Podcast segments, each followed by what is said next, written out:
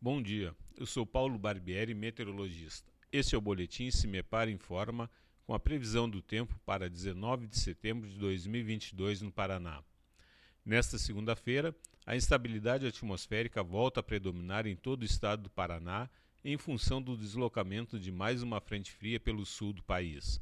Assim, pancadas de chuvas acompanhadas de descargas elétricas ocorrem a partir das regiões oeste e sudoeste, avançando para as demais regiões paranaenses no decorrer do dia. As condições são favoráveis para temporais localizados.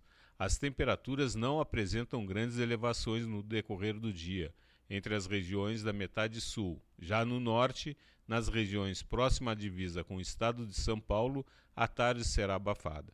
A temperatura mínima está prevista para a região metropolitana de Curitiba, 7 graus, e a máxima deve ocorrer na região do Norte Pioneiro, 32 graus.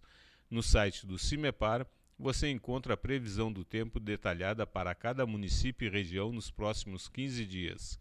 cimepar.br. CIMEPAR Tecnologia e Informações Ambientais.